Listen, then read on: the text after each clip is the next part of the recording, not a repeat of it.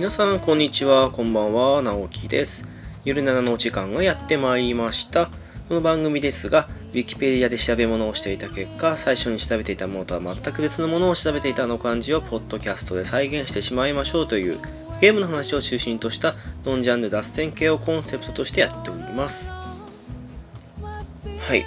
というわけでちょっと私自身が一番驚いてるんですけどももう10月終わりかけたというのに10月最初の配信となっております。はい。いやーなんでしょうね。意外と10月って収録自体は結構してましてでストック今かなりあるんですけどもそういう収録をしていたせいか久しぶりって感じがしなくてなんかうん。むしろ今月頑張ったなぐらいの感じだったのに配信はまだ1個もしてなかったっていう事実に気づきまして。で慌てて今編集してそして配信してるって感じですかね。いやもう本当収録今月やたら多くてですねもう今年分は全部撮っちゃったんじゃないのに近いぐらい撮っててそういうのもあってね今どういう順番に配信しようかなっていうふうに思ってたわけなんですけどもとりあえず今回はまあタイトルの通りですけどもコミックボンボン。そして少しだけコミックコロコロの話もしてるんですけども基本的にはボンボンの話をしていると。でそのボンボンにしても一応我々私とピスケさんで話してるんですが我々世代がリアルタイムで読んでいたそんな作品について話してると。そして残念ながらリアルタイムで見ていたわけではない作品とかに関しては今回一応省いていたりとかあと SD ガンダムとかももう少し話したいなと思ったんですけどもピスケさんがちょっとあまり記憶になかったっていうのもあったり逆にピスケさんは読んでたけども私の方があまり記憶になかったっていうようなそういった話に関しては少し尺短めって感じで話してはいるんですけどもそれについて話していると。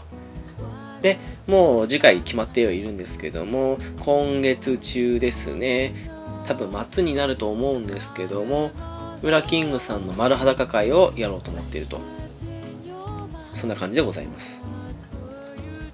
こちらもそこそこにはそうですね質問集まってきたんですけどもまだ少し足りないといえば足りない感じかなというところでしょうかね。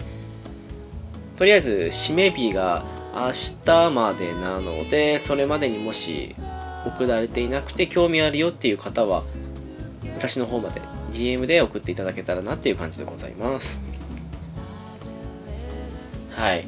そんなわけでね収録三昧だったわけなんですけどもそれ以外にやっていたというとここ最近はねもう PSVR ばかりやってましたね。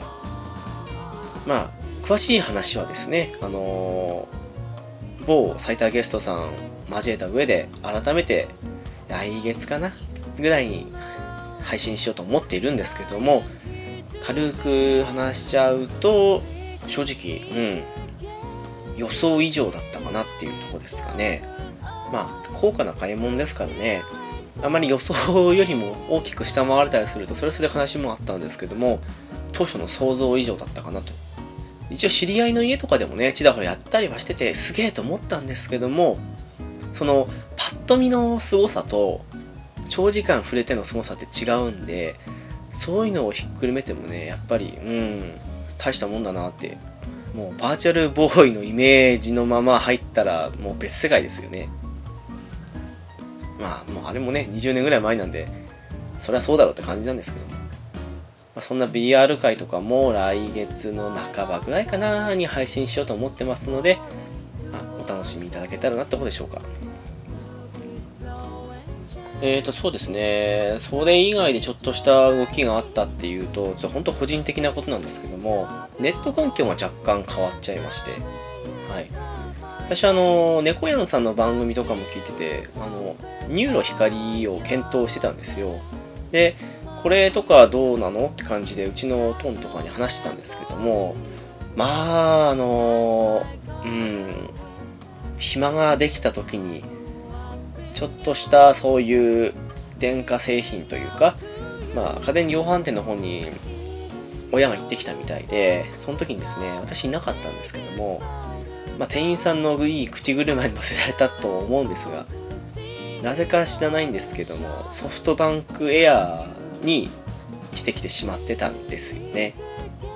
でソフトバンクエアと思ってなんなんそれと思ってでネット調べてみるとまあ評判の悪いこと悪いこと。やれ遅いだ。やれなんか大したことないとかもうひどいこと書かれててわこれ大丈夫かなっていうふうに思ったりはしてたんですよ。でソフトバンクエアってどんなものなのかっていうと簡単に説明しちゃうと電源入れてボタンを押すと簡単に Wi-Fi が使えますよっていう、本当にそんな感じでしたね。コンセントに挿して、で、ボタンを押して、そしたらもうその瞬間から使えると。そのソフトバンクエアの、えー、っと、本体の下についてるキーを打ち込めばすぐに Wi-Fi つなげて、あ、簡単だなと。のに加えて、背面にね、普通のモデムとかと同じような感じで LAN ケーブルさせる場所があるんでそこに挿せば有線でゲームとかもできたりするという一見するとすごくいいんじゃないのって感じで多分契約してきたと思うんですけどもまあ遅いっていうそういうのがあったわけで。でうんとですねその評判悪かったのはターミナル1って言われるものなのかな？多分最初のやつだと思うんですけども。でうちに来てるのがターミナル3ということで2世代後の最新のやつらしいんでで見てみたらですねまあターミナル1は恐ろしく遅いと。でそれに比べるとターミナル3っていうのは基本的には2と同じなんですけどもただ一部まだ全国的にも一部地域しか対応してないらしいんですが一部地域の何でしょうあれはどういうあれなのか分かんないですけども一部地域の場所だけはその高速でというか早く使える場所があるっていうことらしくてで何の運か知らないですけどもうちのこの住んでる地域っていうのがその高速というか早く使える地域に該当してたらしくてでそれもあって帰ってきたってことらしいんですよでいざね使ってみるとですねまあ、思ったより悪くないかなっていう。Wi-Fi とかも、ちょっと切れやすい時もあったりはしないでもないですけども、ただそれまで使ってたモデムにつなげていた、えっ、ー、と、Wi-Fi の機器からでの Wi-Fi っていう接続よりも、うん、まあ、総合的に見るとそんな変わんないかなっていうぐらいのもんでして、まあまあ、手軽な割にはいいんじゃないかと。でなんかですねこのソフトバンクエアって夕方以降になると速度がすごい規制が入るらしくて遅くなるって話らしいんですよ。で確かに昼間使ってる分にはまあまあ早いんですよ。で何時だろうな夕方っていうよりも夜なんですけど8時9時ぐらいになってから深夜にかけてはまあ結構遅くなるというか。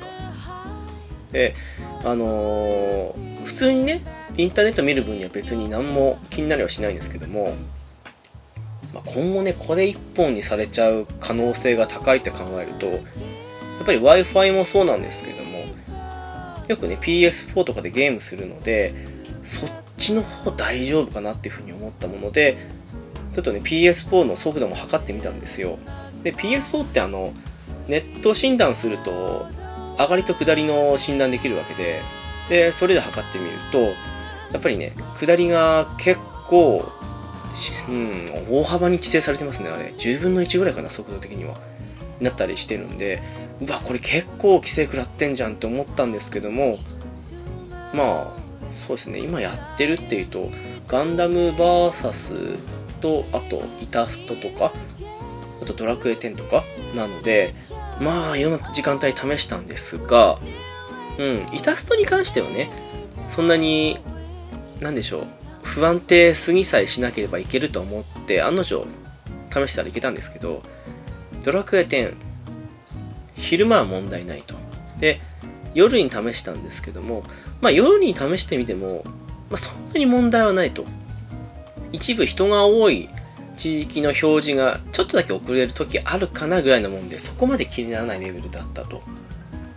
で、一番危惧していたガンダム VS なんかに代表されるようなアクションゲームあれなんてもう遅延あったらどうしようもないですからここだけはどうかなっていうふうに思ったんですけどもまあ規制が入ってる夜でもそんなには別にうん普通にできたっていうのもあってあらっと肩透かしちゃったなって感じに終わっちゃったものでまあいい結果だったんですけどもまあとりあえず今のところは安心して使ってるって感じですかね。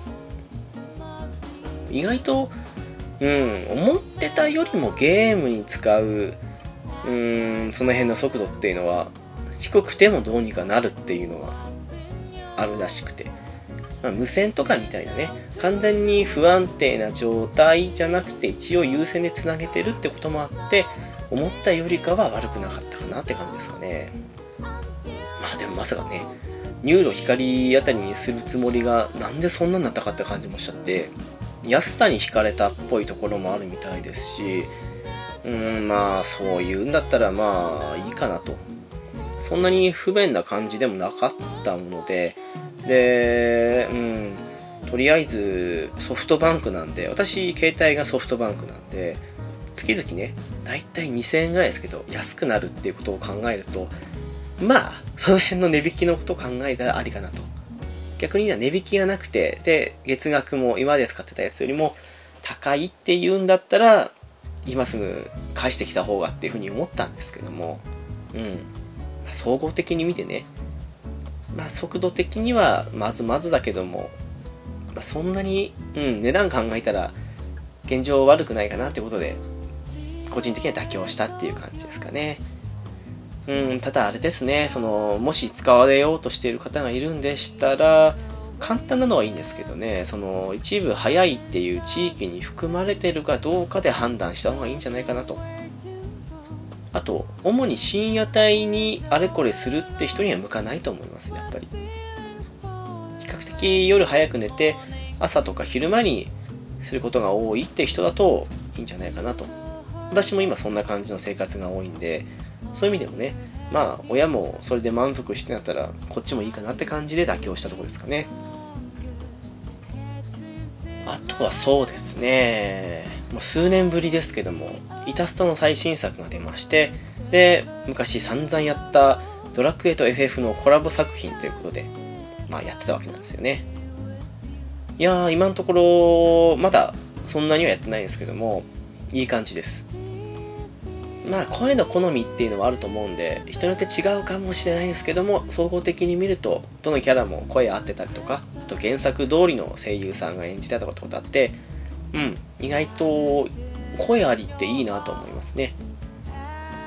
あとはまあ速度も結構変えれたりするのでコンピューター速度をね結構速めたりとかして自分のちょうどいい感じにしたりするとまずまず遊べるかなという、ま、このゲームのいいところはやっぱりねコンピューターの AI がなかなか優秀なのもあって人いなくてもね私みたいなぼっちプレイする人でも楽しめるってところが大きい点じゃないかなと思いますかね。今のところはどうなんでしょうね。昔あったようなスフィアバトルっていうかスフィアモードでのってのはあるのかどうかわかんないですけども一応今まで通りの通常プレイでもまあ楽しめるかなって感じですかね。うんとねそうですね。一人用の場合だと一応ドラクエと FF のコースに分かれてましてそれらをまあクリアしていくと。何でしょうあのマリオカートのコースをやっていく感じですかね。最初の面はここクリアしたらこっちみたいな感じでクリアしていって総合順位的な感じのサイン発表されてからクリアか否かって感じですかね。で一つのゲームが終わるたびにその時の自分のスコアに応じてコインがもらえるんですけどもこのコインを利用してキャラとかマップとかあとそうですね1人とかもしくはえーと、ネットで対戦する時なんかに使えるような特殊なモードっていうか特殊なルールですね。ルールを変えたりとか。って感じですかね。あとは歴代のドラクエと FF なんで名シーンとかのちょっとしたあれは何ですかね。グラフィッックモードでもないですけどもそういうのを買ったりとかまあ一応コレクションですかねっていうのがある感じですかねなかなかいい感じですねこれから年末にかけてってこともありますしのんびりゆっくりやる分には本当いいんじゃないかと思います私 PS4 で買ったんですけども、これはね、ビータで買ってもね、いいんじゃないかなと。ビータの方が、ね、転がりながらできるんでいいんじゃないかと思いますね。一応 PS4 とビータでも、あの、ネット対戦一緒にできたりするんで、うん。まあ、ビータの方が安いですしね。というのもあって、個人的にはおすすめかなって感じですかね。なかなか面白いのが、今回、ハイライトって言って、よくスポーツなんかでありますよね。その、いいシーンだけを集めた、そんな動画集みたいな感じですけども。そういうのを一応クリアした後に作成できるんですけども、そうするとね、1分半から2分ぐらいかな。で、そのゲームでのいいシーンというか、主に高い店に泊まったとか、一気にお金が増えた瞬間とか、その辺をね、ほんとうまくハイライトって感じで作られているんで、それを見てる分にもね、なかなか面白いんでいいんじゃないかなと。私結構ガンダムとかでもね、対戦した後のリプレイとかみんな好きなんで、そういうのが好きな人にとってみれば、後から少しそのハイライト見てみると、あ、そういえばこの時こんな感じのゲームだったなとかって感じで思い出したりとか、あと、そうですね、振り返ったりとか、他の人に簡単ですけどもこんなだったよって見せたりすることもできるので、そういったのもね、なかなか面白いんじゃないかなと、そんなふうに思いますね。少なくとも、うん、買って損するタイプのゲームではないかなと。最近結構あの、ダウンロードというか、もう、ね、ダウンロードコンテンツでどうにかこうにかフルプライス レベルのゲーム内容に持ってくっていうのが増えてますけども、某バンナなんたらとかそんな会社とかっていうのもね、そういうダウンロードコンテンツで儲ける的なところで、肝心のゲームがスッカスカってことも多いですけども、十分なボリュームあるんで、そういう意味でもね、うん、年末付近ですし、この手のゲームってなかなか安くなりにくいのもあるので、新品で買ってみてもいいんじゃないかなと、個人的には思います。はい、大まかに言うとそんなとこですかね、最近。うん、本当はね、一番やってた BR の話をしたいところなんですけども、そちらに関してはね、最多ゲストさんと一緒にお話ししてる回を来月に配信いたしますので、こちらをお楽しみにしていただけたらなって感じでございます。一応今のうちに言っておきますと、あの、割と R18 な話題がすっごい多いので、人によっては不快に思ったりとか、もしくは、うん、ちょっと人の前で聞きたくないなってこともあるかもしれないので、その際はご注意していただきたいなって感じですかね。はい、そんなわけでして、本編に進む前にお知らせに行きたいと思います。ゆるななですが、ブログを開設しております。ホームページですが、http コロンスラッシュスラッシュゆるなな .caesar.net です。なるだけ数字の7ですのでお間違いなきをよろしくお願いいたします。TwitterID ですが S アンダーバー YUY です。ハッシュタグですが、シャープゆる7、ゆるがひらがな、そして7がカタカナですので、こちらもお間違いなきをよろしくお願いいたします。はい。というわけで、最初に述べた通りに、今回はピスケさんと2人で、主にコミックボンボンの話、そして少しだけコミックコロコロの話もしてますので、本編の方、お楽しみくださいませ。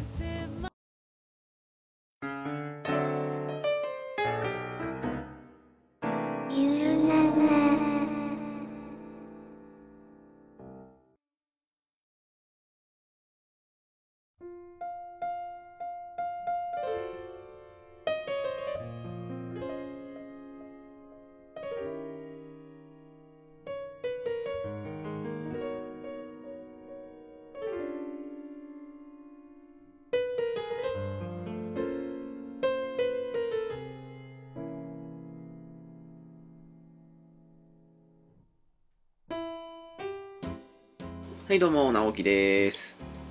はい、どうも、ピスケです。はい、なんか、すっかり寒くなってきたっていう話を今してたところですけども。ですね、いきなり来ましたね。そちら今、何度ぐらいですか？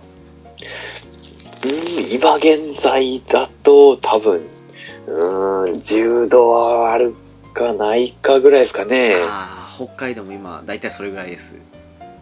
ですよね。寒くなりましたね。ね今、こたつのスイッチ入れてますからね。あ、いや、わかります。もう本当にこっちも、毛布が欲しいなって感じで出す準備してますね。ええー、もうすっかり、これからどんどん冷えてきますね。そうですね、もう、逆にちょっとおしゃれができて嬉しいかなぐらいでは思ってはいるんですけど。ああ、なるほど。まあ、確かにそうですね。薄着まあ、のままお互いにちょっと、あの、白い悪魔が 空から降ってきますね。いやー、嫌ですね、あれ。はーい。いや、そう本当に、ちょっとね、彩るぐらいやったらいいんですけどね、積もりますからね。そうですね。もうホワイトクリスマスがその嬉しがってられない状況になりますね。その辺がやっぱりあの、東京とかの都会に住んでる方との違いかなっていうのは思いますね。切実っていう。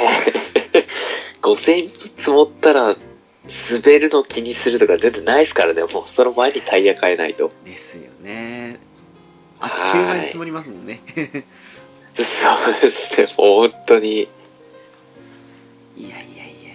で、そんな、本日は10月5日なわけなんですけども、はい。えーとですね、くしくも、くしくもって言ったらあれですけども、去年、ん？去年ですかね、あれ。クラシックミニでファミコンが出たじゃないですか。あ、もう経ちますね、1年。うん。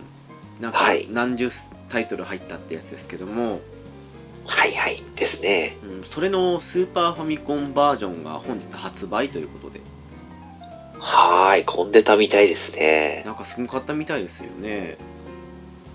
やっぱみんな懐かしがってますね。いやー、やっぱりね、ファミコンよりもスーファミの方がやっぱり、まあ、でも人によるとは思うんですけども、ハードが進んでる分、なんかすごくいいの入ってたりしますからね。そうですねうん。僕らの世代ですよね。ああ、まさにそうですよね。ええええええまあ、私、予約の段階で、5分するかしないかで弾かれて買えずとか予約できず、で、ええ今日ダメ元でちょっとゲオの方に行ってきまして、はい。さあの、ポップはあるんですよ。本日発売っていう。ええでも肝心の箱もなければ売り切れとかっていうような感じのものも一切ないんですよあれと思って店員さんに聞いたところもう予約販売のみの販売ですので通常販売してないんですよということであのポップはあのあくまでも本日発売ですよというためだけに置いてあるみたいと言われて意気消沈で帰ってきたんですけども出た。任天堂のお得意なやつですね。最近多いっすねスイッチもなんかなかなか買えないみたいですからね皆さんうーん。相変わらず予約抽選してる感じですもんね。うーんちょっとねと思いますよねうーん。まあ頼むよ、任天堂さんですね。まあいろいろ入ってる中でそうですね FF6 とかもやりたかったですしあとうん。五右衛門とか頑張れ五右衛ああ、いいで門すね。とかもそうですしあとねあのロックマン X うんうん。とかもねたまにやりたかったなと思ってでこっするほどやりましたもんね。いやーやっぱりあの当時ってああいうアクションゲーム面白かったですよねうんうん。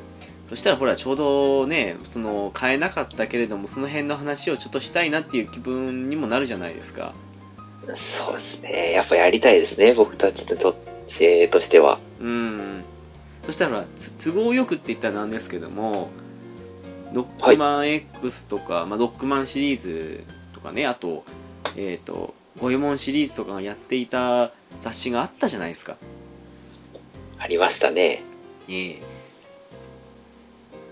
コミックボンボンですけどもええええええピスケさんもご覧になってましたもんね確かそうですね。もう直撃世代ですね。そうですよね我々がちょうど小学校の頃にコロコロと二分する人気があったかなっていうところでしたよねそうですねう。んどっち派でした？いやー、僕はボンボン派でしたね、やっぱり。ああ仲間ですね 私はボンボン派で弟がコロコロ派だったんですよおー、いいっすね。でも家の、家にコロコロボンボンが揃う。そうなんですよだから読み終わったらあの交換っていうか ただその最初に見る件でやるのはそれぞれ私はボンボン弟はコロコロっていううーん。なるほど。ことをやってましたね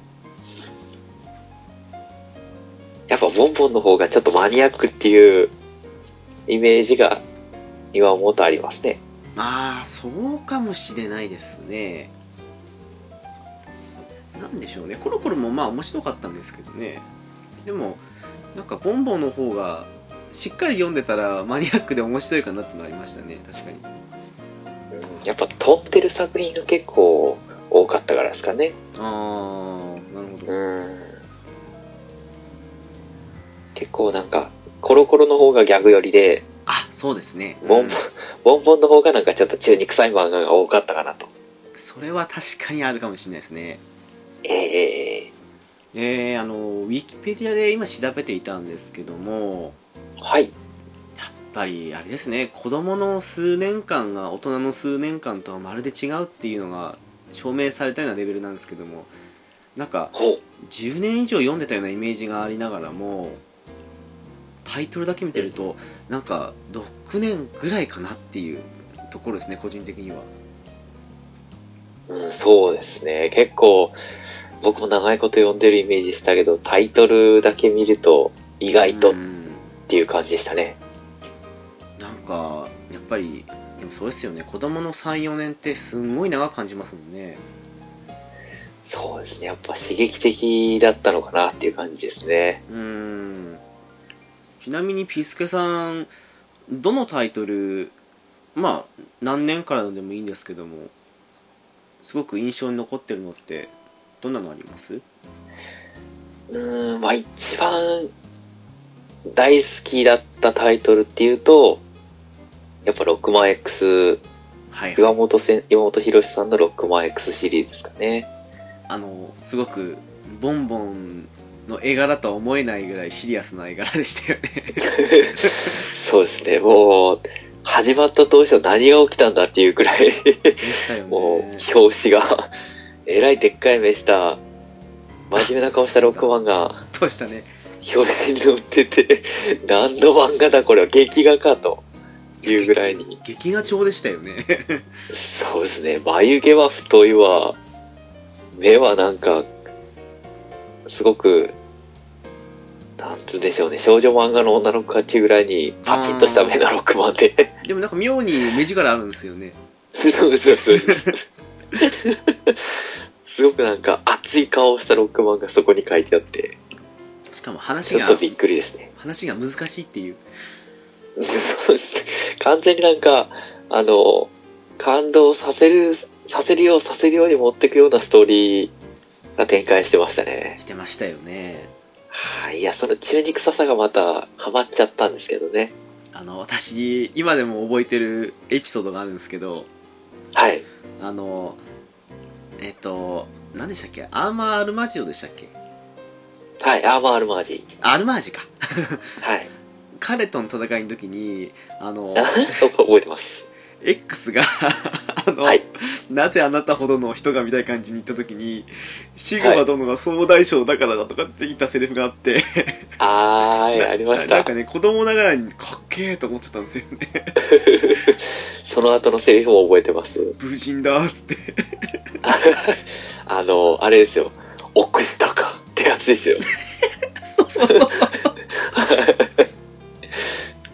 もうその後の、あの、ババとの戦闘のやつもそう覚えてます。それを全て破壊するババでしたよねあれ こいつ何なんだろうと思いましたもんそうそうそうそうそう。あの、なんか知らんけど、ロボットなのに、その、バーボンを手に抱えているババが、西部劇みたいな扉したところパッと開けたらいるっていう。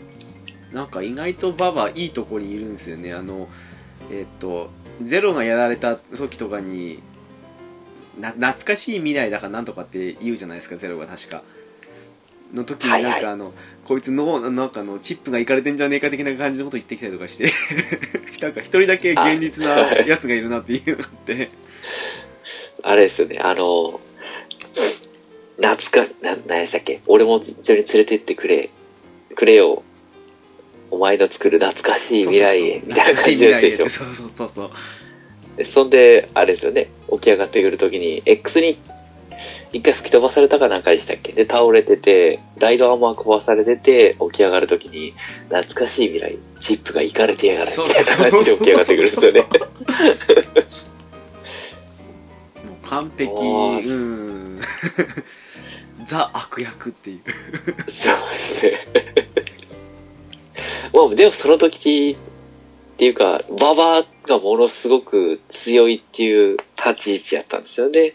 特 A 級ですもんねええええ、あ、そうそう。特 A 級の中でももう、めちゃくちゃ強いみたいな感じで、X も0も叶わないって感じやったんですよね。ねえなんかええ後付け設定でほらゼロにまあ実はシグマもかなわないぐらいの強さがあるとかっていうのはロックマン X4 とかで足されたじゃないですかええええいくらあのねアーマーがあるって言ったってなんかにわかには信じられない展開があの時起きましたよねそうですね。でもいやーあのなかなか面白かったですわそうですね。あの、なんですよ。ゲームでやっぱさらっと描かれるところが、ロックマン X の漫画だと、完全にその、劇画タッチで真面目に書いてあるんで面白かったですね。なんかあのやってるシーンを元にして作者の方がそのシリアスめな話を生み出したっていう印象が強いですよねそうですね。その、今の馬場の戦闘のシーンのところも、あの、普通になんか飛び出してくるっていうゲームの設定だったんですけど、漫画だと、め、めちゃめちゃぶっ壊すみたいな感じで震えて、うおーってぶっ壊しましたもんね。ねえまあ当時スえーーパーって飛んでくるんですよねスーパーファミコンの限界っていうのもあったかもしれないですけどもでもなんかより一層見た後にやるとっていうのありましたよねそうですね。保管してくれるみたいな感じですごくテンションが上がったんですよね。そうですよねやっぱ X の話はちょっとテンション上がりすぎて、もうんう、やばいいですね。結構なんか異質な漫画でしたよねボンボンの中だとそうですね。なんか、なんでしょうね。絶対子供向けじゃないですよね。描き方が。そうなんかあの X とあと割と後半の方でやってて後に多分違うところに行ったと思うんですけど大泥棒ジンって知ってます？はいはい、覚えてますよ。あれもあの当初連載した時には話が難しくてあまり面白く感じなかったんですよですね。なんか、なんでしょうね。ジャンプ的な漫画でしたよね。今考えると。あーあーなるほどえ、なんか、うんなんでしょうね。あの、小学校の高学年とか中学生ぐらいが読んでていいようなああそうですね漫画だったと思うんですようんね。なんかあんまり喋らないような感じのクールな主人公に無駄に喋って格好つけたら鳥みたいなのがいましたよね 確かそうですね。そうですね。あのキールドワイヤルだけ覚えてますわ はい。僕、その、あれですよね。ボンボンから離れるぐらいのところで、多分始まったんじゃないかなと思うんですよね。ああなんか途中で違うのに行ってあこっちで今やってんだみたいな感じで思いつつも昔の印象が強くて見る気にならなかったんですよね。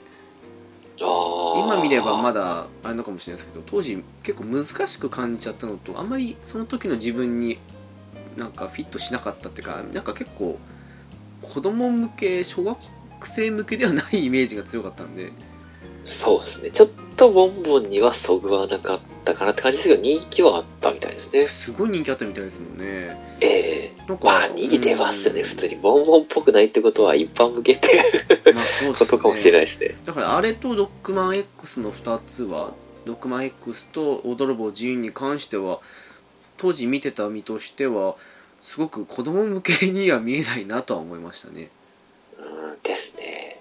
頭身がやっぱ高いっていうのが、あボンボン向けじゃないかもしれないですね。まあウルトラ忍法帳とか超ちっちゃかったですからねはいはいはい。もうもう、ギャグ頭身ですよね、完全に。三頭身で。あれ面白かったっすね面白かったです面白かったねっ。すね これ今ウィキ見て知ったんですけどはい。2000年入ってもまだやってたんですね名前変えて見たいですびっくりしましたね。ウルトラ忍法帳超って読むのかな？スーパーって読むのか分かんないですけどなんかそういうのとか続いてたんだなと思って。見たいですね。いや驚きですわ。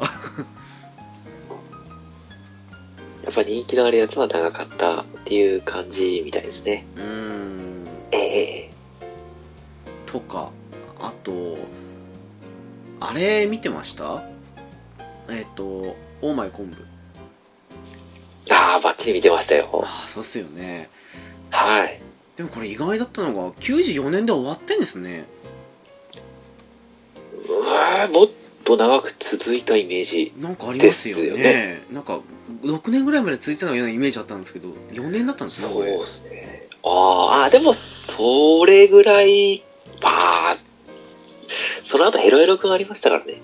そうです ヘロヘロくんは多分長いんですよね、だいぶ。でしたね。はい。だからごっちゃになってんのか。そうですね、多分ヘロヘロくんがすぐ始まったんで、なんかヘロヘロくんはオーマイコンブのキャラクターから出てきたのかな。確かテレビ放送でやってるんですよ。あのえっ、と昆布とあのヒロインの子なんて言いましたっけ？メンメンあ、なんかそんな感じですね。でしたっけ？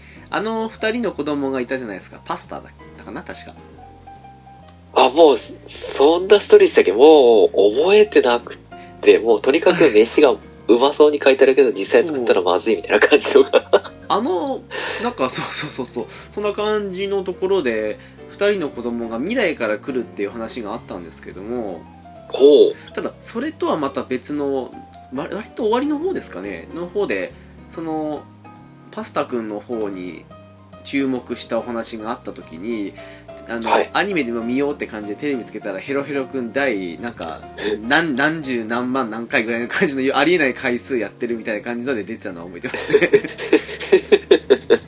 なるほど。ちょくちょく出てましたわヘロヘロくんなんか。そうですね、なんかちょくちょく出てましたよね。それが、うん。それが漫画になっても、なんかあんま違和感なかったですよね。出すぎて。いやでもこれびっくりしたんですけどあの原作秋元康なんですね。え？あの人、漫画も書いてたんですか？いや、原作っていうことはお話をうん。書いてたっていう。えでもええーと思っちゃって。ー、すごいな。いやーそんなの気にしないで見てました。てっきりね神谷さん書いてる漫画書いてる人ですけどあの方が別に別にっていうか原作も漫画も両方手掛けてると思ってましたから。いや、もう、そう、本当ですね。ええちょっとびっくりしちゃってへえ。でもだからかわかんないですけどもじゃ割と料理、あのそうピースケさんおっしゃるように大してうまくないものもあれば美味しそうに見えるものもあったりとか なんか、なんでしょう。相手の超能力ではい手を止められてしまって、あの、蜂蜜を入れなきゃいけないのが、スプーンの、スプーンと、その出す手が固められて、う動けねえみたいな感じで、蜂蜜がずっとダラダラダラダラカレーの中にボロボロボロボロこぼれちゃって甘くなるっていう。あなんか覚えありますわ。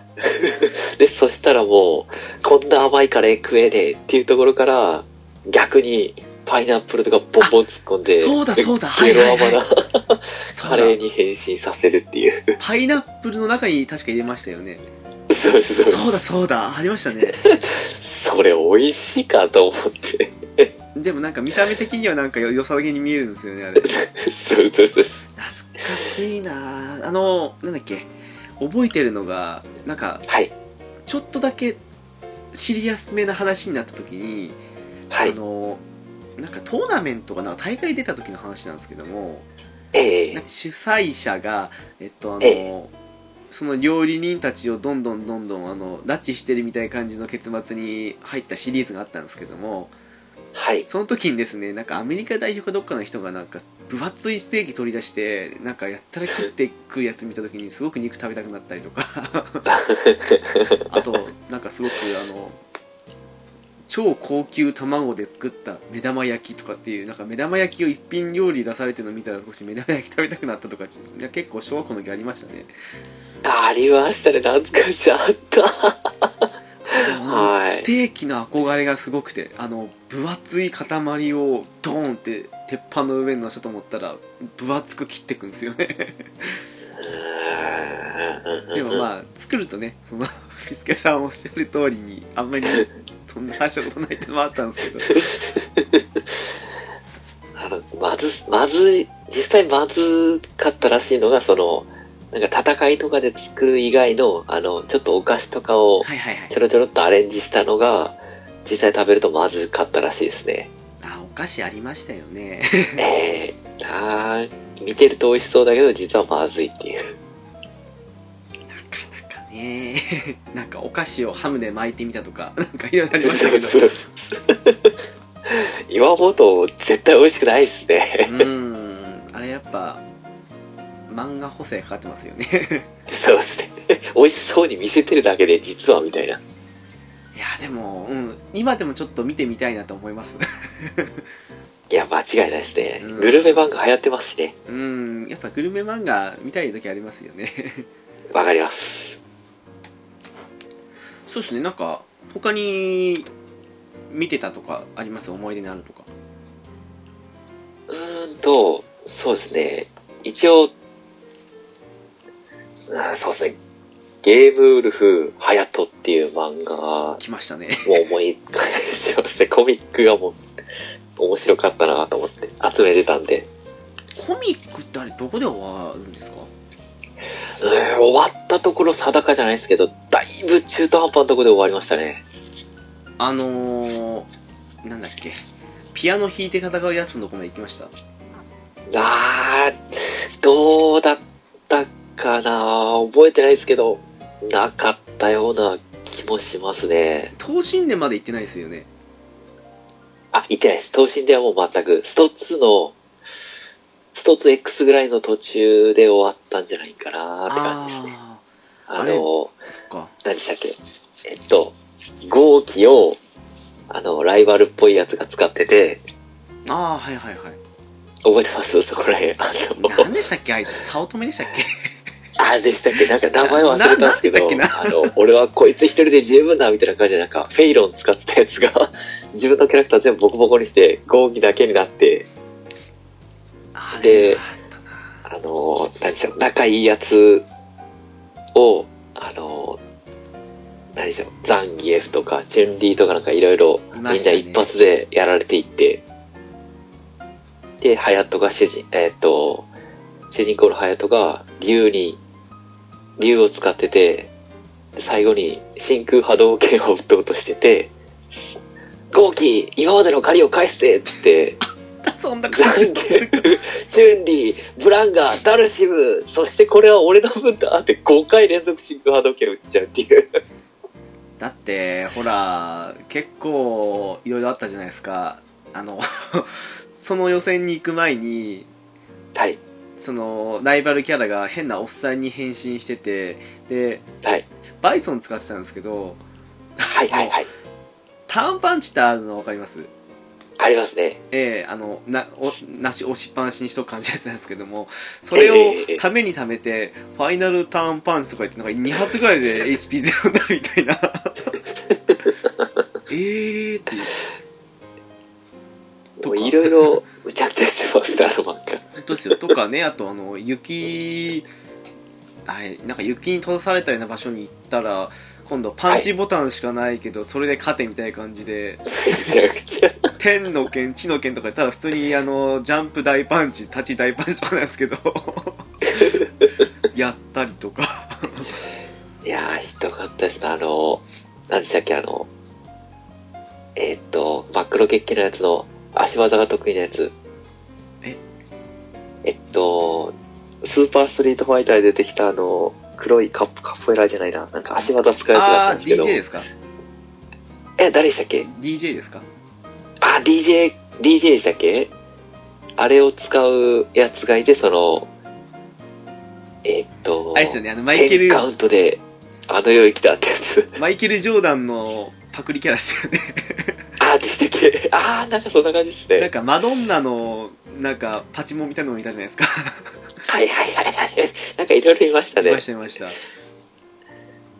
だってあの、い起き上がり無敵の技がないから、それをごまかすためにダウンさせられたら、10カウントであの世へ来たって言ってビビらせて相手を陥れるみたいな。あのダルシム使いでではい。相手の動きが手の動きで分かるとかっていうやつをボコボコにしたやつですよ。ね懐かしいわ。もうあと、あの、なんでしょう。な、何、どこか忘れたんですけど、はい。その、なんかメイドみたいな人と一緒に、入っていって、そうそう。とろろいものを。そうそう、あの、なぜか服が、服が溶けていくんですよ。セクシーショットなんですけどね。そうそうそうそう。なんかどんどん服が溶けてって、かゆいから脱いでいっちゃうっていう感じでわけのわからん。あれ確か、そ主ね主人公側にいたのがキャミー使ってて、あーあ、そうですね。その、なんか先生かなんかでしたっけ、あれなんだったかななんかあの、同級生の、同級生とか金持ちのやつが、ええ。なんか最後の戦う相手だったんですけど、なんかピアノ弾いて操作するんですよね、あれ。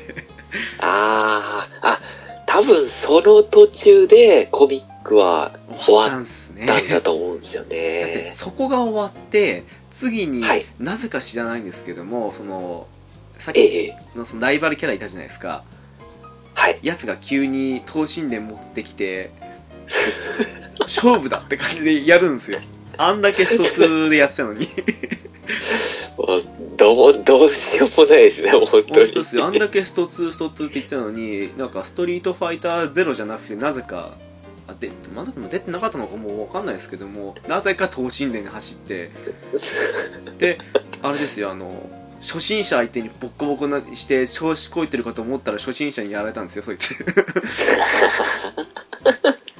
そしてあのなんかそのライバルキャラが父親がなんか会長さんみたいな感じのなんか主人公と割と仲いいっていうか主人公の味方側みたいな感じの会長さんが実の父親だったみたいなんですけどなんかおー。2人でアメリカに武者修行に行かないか的な感じのことを言っててでなんか2人でアメリカだかに行ったで終わりはずですよ確かこれああ、もうやっぱ俺たちの戦いはこれからだ的な終わり方、ね。ですですですなんかもう何言ってんだろうと思ったんですけど。ゲームのためにアメリカに武者修行に行くんですね。だったはずですね。なんか一人じゃ寂しいからあのお前にも来てほしいと思ったところなんだけどもそれを言うのが恥ずかしいからゲームで勝ったら取ったらとかっていうようなことをネタばらしされてましたよなんかその父親に。あいつって実はホモなんじゃねえのとかって感じでその先生とあのザンギフ使いのあのバンダナ巻いてるやつが、こそこそしたね。いやーはあ、そんな終わり方だったんですそね。んな終わり方だったんですよなぜか覚えてるってか結構好きで見てたんですよねこれわかります。もう、なんか面白かったですね、やっぱ。そうあのスト2大好きだったんで見てたんですよねやっぱりねわかりますね。あの、ザンギエフの、何でしたっけ、スクリューパイルドライバーかなんかがもう、吸引するかのごとくひ引きずり込むんですよね。そうそんな間合いでいいのか的な感じでね吸い 吸い込みますからねはい。もう、ちょっと極端な書き方をしてましたね。びっくりですよねあれキャラ何個分あんだろうこれってぐらい離れてんのに吸い込みますからねそうそうそう。本当に同はじねえ。同じキャラ使ってんのかなっていう 本当にそう。違うゲームしてんじゃねえのって感じでしたもん。ダイソンの掃除機もびっくりですよねあれそうそうそう。本当に。吸引力半端ないですもんね。吸引力が落ちないただ一つの残業でしたよあれそう。もう吸引してないですけどね。普通にゲームなんか手で引っ張ってるだけですけどね。なんかズズズズズって感じで引きずられていった後にフンとかって掴んでええーと風思って穴かって。ねえびっくりですよねいや、ひどかったっす。あの、あとあの、何でしたっけ、あの、聞く人形みたいな頭した女の子の使うブランカとか。はいはいはいあの競技時みたいなそうそうそう。あの、大会中にその、えーっと、何でしたっけ、あの、ローリングしながら敵に突っ込むやつのはいはい空中から下に落ちていくバージョンのやつはいはいはいはいが、あの、何でしたっけ、うまいこれはめくりになるぞみたいな感じで。あ言ってなんたか言ってた スーパーストリートファイター仕様になってたから空中で書いて止まっちゃうみたいな。まあ、あの一瞬でどんだけ喋るんだっていうぐらいに。突っ込み出すと切れないんですけどでもそうですね。面白かったですね もう、やっぱ子供の時は、ああ、そうだったみたいな感じでもうショック受けてましたもんね。いやーそうか、そこでローリング止まってしまうんだうわーみたいな。ショックを受けちゃうっていう。いやーほんとねあのそういうのってね真似したくなったりするわけなんですけどもそうですね。真似するとね大したことないんですよ実はね 一瞬っすもんね。あれ？こんだけ？みたいなものすご誇張して書いてあっただけなんですね。うーんなんか冷静に見るとこれこの攻撃だけで削りきれないんじゃないかって思う攻撃も結構あったんですけどいや、もうまさにですようね。ーん時々ねあのなんか攻撃2回ぐらい当てた後にキャンセルで必殺技使うだけで HP 全部これ削り切ったなって感じの時ありますからね そうですね。当てたのかな？みたいな途中でっていう実際ゲームでは全然まだまだ HP 残ってんじゃんっていう。そうですね昔はダメージがまだ今よりも断然入りやすかったと言ってもまだ半分ぐらいはあるんじゃないかと思うんですけどね。そして一撃はちょっとないですね。ないっすね。侍スピリッツじゃないですからね。びっくりですよね。あのもうねあのターンパンチ2発で沈んだのにはびっくりしましたけどね。それともこれもしかしてあの普段なかなか使えるチャンスないだけでために貯めたらこれターンパンチ2発で沈むのかなって試しましたもん。無理でした。もう、そうですね。そう、そうですよね。そんな強いキャラじゃなかったですね、バイソン。いやー騙されましたね子供だから素直に信じましたよねわかります。とかね ありましたよねいやーあの格ゲーつながりなんですけどはい。画廊伝説シリーズずっと見てたんですよ、いやー、見てましたね。大好きだったんですけどねあでもあれ結構内容違いますよねそうですね、もう、うんなんかわけのわからんやつが仲間になったりとか、出ないやついたりとか、いろいろでしたね。一番ひどかったの2かと思うんですよあー、もう、好き放題やってましたね。なんかあのー正義の味方的なイメージが強いキムが超悪役だったりとかあー、なるほど。あとアンディ・ボガードが実はなんかあの漫画版の方だとクラウザーの実の息子と瓜二つだったっていう 設定があってクラウザー誤って息子殺しちゃったんでちょっと代わりに洗脳してこいつ息子にしちゃおうみたいな感じのところがストーリーにあったりとか はいはいはいはい。テリーがジーンズじゃなくてよくわかんないズボン履いてるとか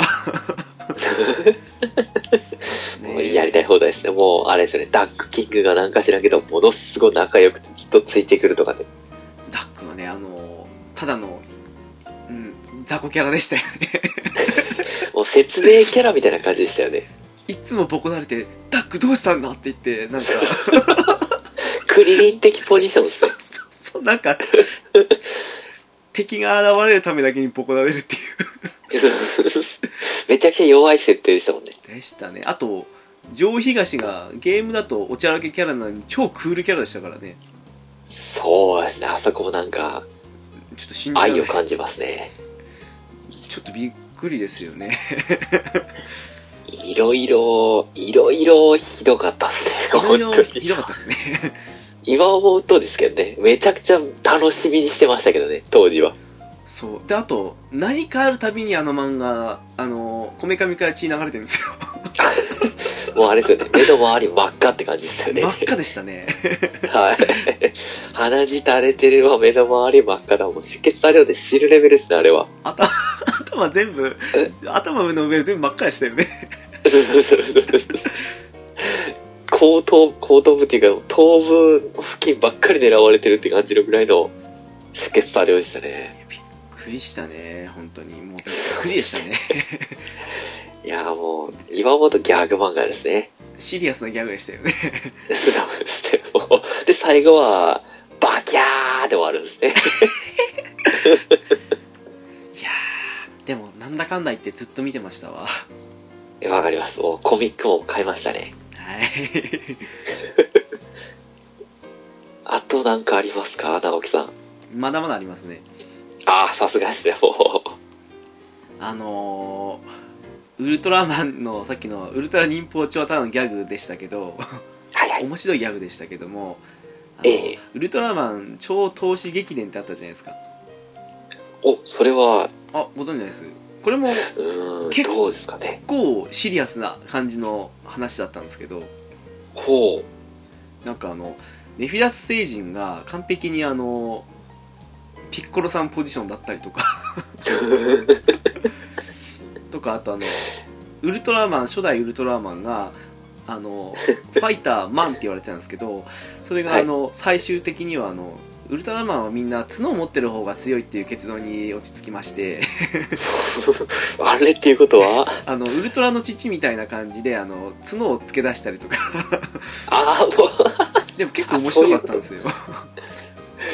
ええそれだいぶ後半ですかね。いやそれが今見たらですね93年から97年までの4年間なんですね、おーあれ見てたんじゃないんかなあの最初があの Z に負けたファイターマンから始まるんですよ ああ、でも記憶ないってことは見てなかったのかな。いつまで見てたかはもう定かじゃないですね。いつの間にか緩やかに離れてった感じでしたね。あのー確かあれウルトラマン太郎だったかな多分ポジション的にはえっと太郎がご飯のポジションででメフィラスがピッコロポジションって感じで指定関係これ絶対に ドラゴンボールから持ってきただろうなみたいな そうですね。流れがあったりとか まあ結構好きで見てましたねへえ。結構隠れてるんですよね。名作が。そうっすねじゃあ有名どころかは分かんないですけどだんだんダンク見てませんでした、はいはいはいはい。コミックやっぱ買ってましたね。これ面白かったですよね 面白かったですね。もうやりませんでした？あの靴紐結んであのマキシマムパワーだかなんとかって いや、もう覚えてますよ、本当に。私やりましたよあれ中2ですけどすいません僕もやってましたよ、本当に。あの大して変わんないですけどね自分がやってもいや、もう、もう気分だけですよね。気分だけですむしろあの靴紐ほどいちゃったんでここけやすくなるっていうそうそうそうそうそうってたんですよね真似してやりましたね。あの、なんでしょう。料理人のシュウさんっていたじゃないですか。はいあれのパロディ使われてたのも、覚えてます？ダンダンダンクで。え？あのですね、なんか、偉い、すごい強そうな兄弟二人が出てきたんですよね。はいで、そんで、あのー戦うんですけど、ダンクが普通にダンクしに行って、でで、やらないんですよ。あの、阻まないんですよ、その二人が。はいで、実況がどうしたことだーって言うんですけど、言ったセリフが、シュウ、富徳、シュウ、と見てるじゃないですか、二人。はいなんで、シュート見てる、シュート見とく、みたいな感じで、ダジャレかいと思って、結局シュートを見てる、シュートを見とくっていう感じで、全然阻まない二人っていうだけの設定で楽勝勝ちみたいな。あれ？なんか思い出せない？あありました？そんなのくだらねえ、くだらねえギャグが、ひたすらなんか頭にこびりついてるんですよね。私の今頭の中で思い出せるのはあの一休さんの真似したやつで1対3だけ覚えてるんですけど ダジャレっていうこれも。そう。あ、あの、それは結構ダジャレあったんですよね。いやーでまあなんか見れば思い出す話もあるんでしょうけどなんか一個一個ねその場だけの楽しみで見てたかなっていう。そうですね、も意外う、と覚えてないっていう。切な的でしたよね。ですね。でも面白かったですね。人気あったっていうかみんなバスケが熱い時期だったんでそうですうね。ん。やっぱ、本当ですね、スラムダンクくらいの時期でしたもんね。あでしたね。ええええあよりも少し子供向けた感じでしたけどだいぶ。そうですね、なんか、どっち断平の、あコロコロどっち断平のボンボンはバスケで勝負みたいな感じでしたね。でしたね。あっちはあのなんか一部一時だけボールにある炎に指当てるとすごいショットが打てたみたいな感じでしたけどこっちはとひたすらあのひひあの、ね、靴紐をクロスしてましたからね そうですね、そうですね。あ、そうですね、靴ひもクロスでしたね。懐かしい。してました でもほらここの時期ってはいバスケもそうですけど、サッカーもあったじゃないですか人気がやはいはいはい。っぱりここは出すべきあれがあるんじゃないですかね そうですね、いいですか？どうぞどうぞ ?J キッズ牙ですね。懐懐かしいっすよね。いやー、懐かしいですね。もう、スター選手の、これ、あの人、あの人っていう名前ばっかりでしたもんね、出てきたのが。カズとラモスが常に出てましたね。そうですね。一応、ベルディ、あの時はまだ川崎の時でしたよね。そうっすね。ベルディ川崎なんですね。うん。ええそれの。隠し玉みたいな感じで。何歳でしたっけ？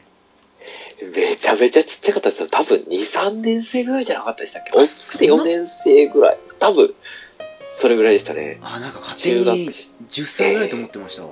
あ、そっかそっか。あ、でもそれぐらい、あ、10歳ぐらいかな。ものすごい身長ちっちゃいんですよね、確か彼は。うん。なんか、こんだけ毎回活躍するのになんでこいつスタメンじゃないんだろうってずっと思ってたんですけど、今思ったら、それはそうだよなって感じですよね。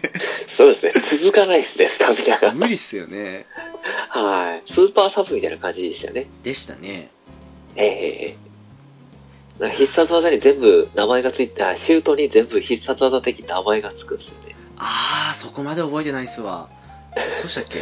なんか、あの、シュートを打つときに、あの、雨降ってたんで、その雨でできた水たまりの上をザーッと滑りながらボレーシュートを打つとかね。あー、なんかあった。はいはいはい。なんちゃらこうちゃらーってシュートの名前言いながら、その水たまりからシュートするみたいな。あー、でも、そっか、シュートの名前言ってましたっけ？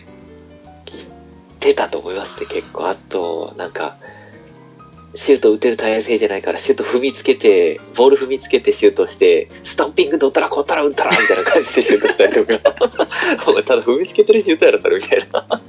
なんか結構ピンポイントなんですよね。あの、数がフリーキックだか、やはりコーナーキックかな、時だかにあの、牙を探してしまう自分がいて、なんか、いやいやいや、ええ探すなんてなんか、俺は何を考えてるんだ的な感じの浮かべてるシーンとか、あと、ありましたね。あの、武田が誰かと、なんか妙に張り合って、ラモスに怒られてるシーンとか、あー、ありましたね。あと、あれかな、あの、賞金かかってる試合の時だったかな。多分そんなんだと思いますね。ええとか、あと、あの、ジーコ関連の話とか。はい、もう覚えてますよ。懐かしいな。でもこれどんな最終回だったか覚えてないんですよね。あ、僕は多分、それもあれですよ。あの、多分被ってますよお。あの、ゲームウルフハヤトと、あ あの、外国行っちゃうっていう オチでしたね、あ、確か。そうでしたっけ？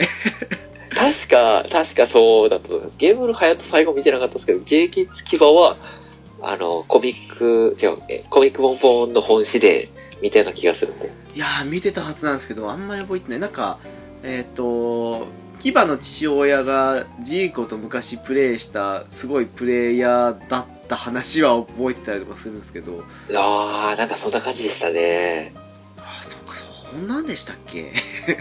確かそんな感じですね。ああれも、うん。なんだっけ？あの人、あの、えっ、と、名前が出てこない。なんか、昔の割と名選手が、なんか、その、牙みたいな、ちっちゃい子たちの育成所みたいのを作ったら、取ったらこったらって話ありましたよね。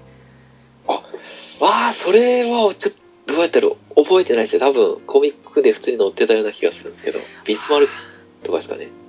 いや、ななんかあの、牙みたいなちっちゃい子が、なんかねピンポン玉かなんかでリフティングしたんだか忘れましたけど、なんか、いやなんかいたな、そういうの。ぼやっと思い出してきそうな。彼はなんかその君たちのようなそのちっちゃい子たちだけどその同じように活躍できるような期間にいるみたいな感じのことを言ってたような話があったような気がして。おー。もう曖昧っすよねこんなね。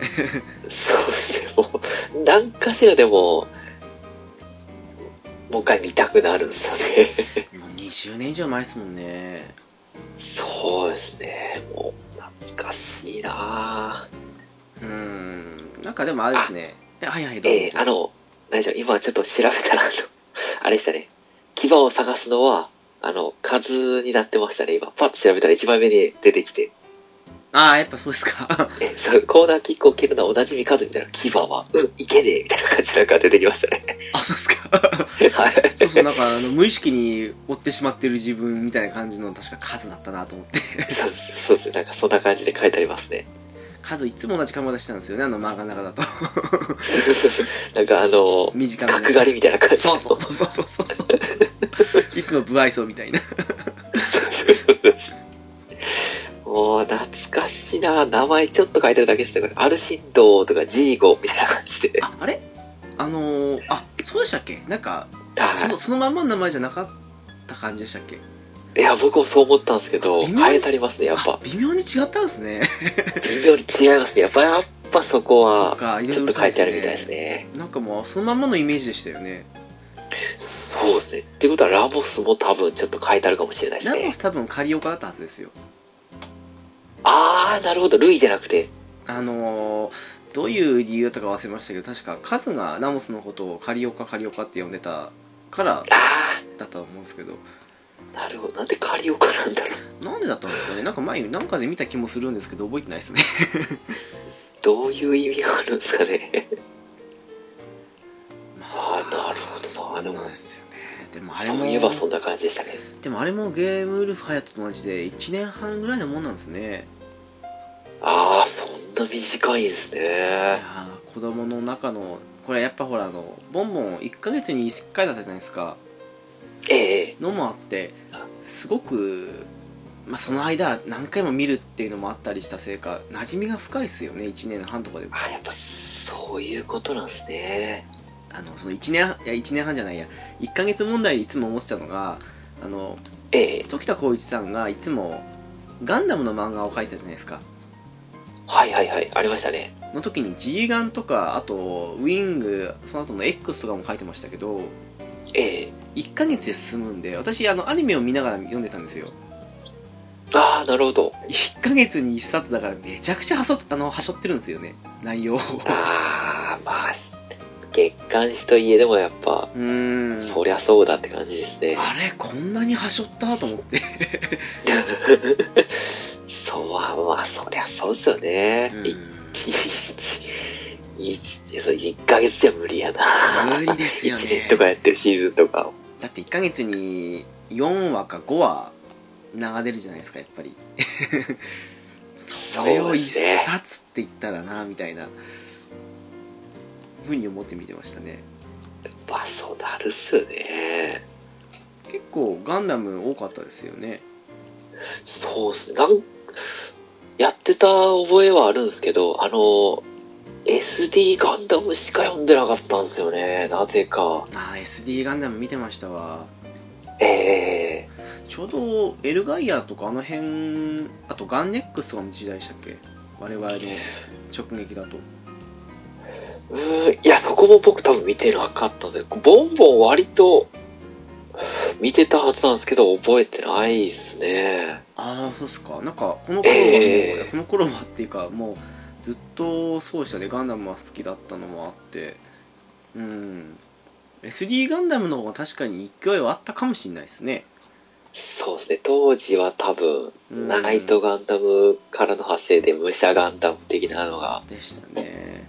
ありましたね。なんか普通の本来のビクトリーガンダムとか G ガンとかもそうですけどその辺はアニメを見た上でなんとなく見てるって感じが強かったんでそうなってきましたね。どっちかっていうとね、僕も G ガンダムは見ましたね。ああいつも4コマがついてくるんですよね はいはい、そうです。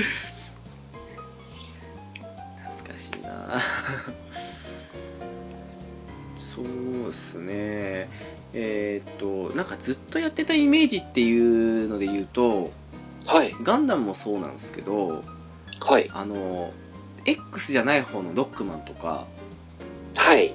あとあのーさっき出しましたけど「頑張れ五右衛門」とかはい。あの辺はなんか常にあったイメージですねそうですね。看板漫画ですよね。いわゆうる。んあの、なんでしょう。あの漫画だと、その、頑張れ五右衛門だと、誰が一番好きでした？えー、いや五右衛門でしたねやっぱり ああ、そうですか。うん僕は、あの、八重ちゃんだったんですよね。絶対今そう来るなと思いましたよ もう言いたいがためにって感じでしたけど。私今すぐにでも買いますよあの五右衛門と恵比寿丸を捕まえてこいって言われて戦った時の八重ちゃんの涙が はい。あの漫画の、なんか嫌に、えエロくなかったですか？まあ肉好きが そんな感じはしました、なんか変身シーンをすごくセーラームーン的な感じで強調して、すっぽんぽんして変身させるみたいなはい人形に。いやでもあれですねそのゲームだとその八重ちゃん使いのってだいぶ後なわけでそうですね。キラキラ途中からでした。ええ。とかっていうのもあってすごくやきもきしては見てましたね使いたいから使えないっていう そうですね。あの、漫画だと結構ちょろちょろ出てきましたもんね。大人気でしたよねで、まあ もう実質でキラキラ途中で出てきた感じでしたもんね。いやー遅いよと思うぐらいで いや、本当に。確か3ぐらいでサスケとかが出てきたんですかね。